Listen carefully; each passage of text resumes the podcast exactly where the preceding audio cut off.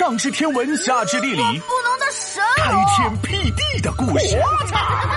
哎，别笑，这就是历史，这就是历史。刘禅乐不思蜀，扶不起的阿斗。闹闹从刘子豪家回来了。哎，皮大龙，刘子豪他家真的是太好了。爸爸妈妈不在家，手机游戏随便刷，天天都是叫外卖，汉堡、薯条、爆米花。我也想像他一样，爸妈天天出差，我想玩啥就玩啥，我想吃啥就吃啥。哎呀，真的是，要不是老妈一直打电话催我，我都不想回来了。哦呦呦呦，我看你还有点乐不思蜀了。哎，这又是在哪里研究的词呢？老鼠哪里有老鼠啊？哎呀，什么老鼠？这里的“鼠”是蜀国的意思。这“乐不思蜀”呢，是一个成语，说的是特别快乐，都不思念自己的老家蜀国了。这个人就是三国时期蜀国的皇帝刘备的儿子刘禅，小名阿斗。天哪，皮大龙，你是说我像皇帝有王者风范吗？嘿嘿，别高兴太早。这个阿斗啊，是胆小怕事，很软弱，让他咋过他咋过，每天最爱是傻乐，无忧无虑，还懒惰。所以诸葛亮这些厉害的大臣去世以后，阿斗一个人完全不知道怎么管理国家。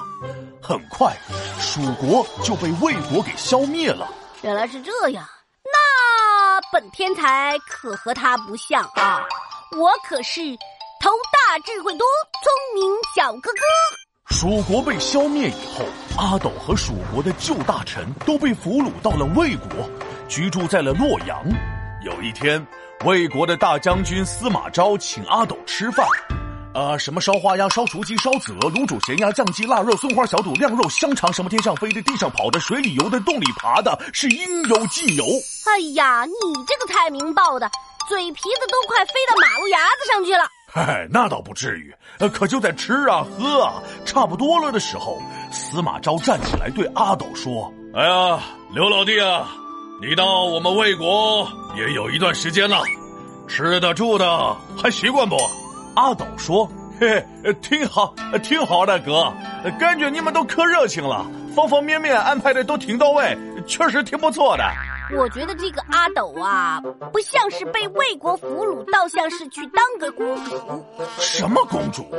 国破家亡，没了自由，给你再多吃穿有啥用？要不怎么说皮大龙是个明白人呢？哦，不是明白龙，这话说的。一点儿没毛病。司马昭看阿斗这么高兴，继续说道：“刘老弟，这你不就开心早了？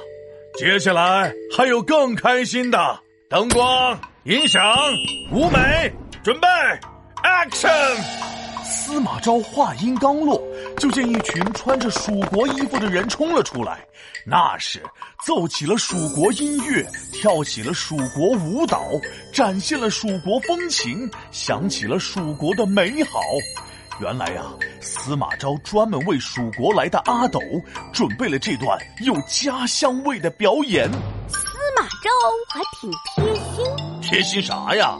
司马昭这是在试探阿斗呢。当时在场的蜀国旧大臣们因为触景生情，都流下了难过的泪水。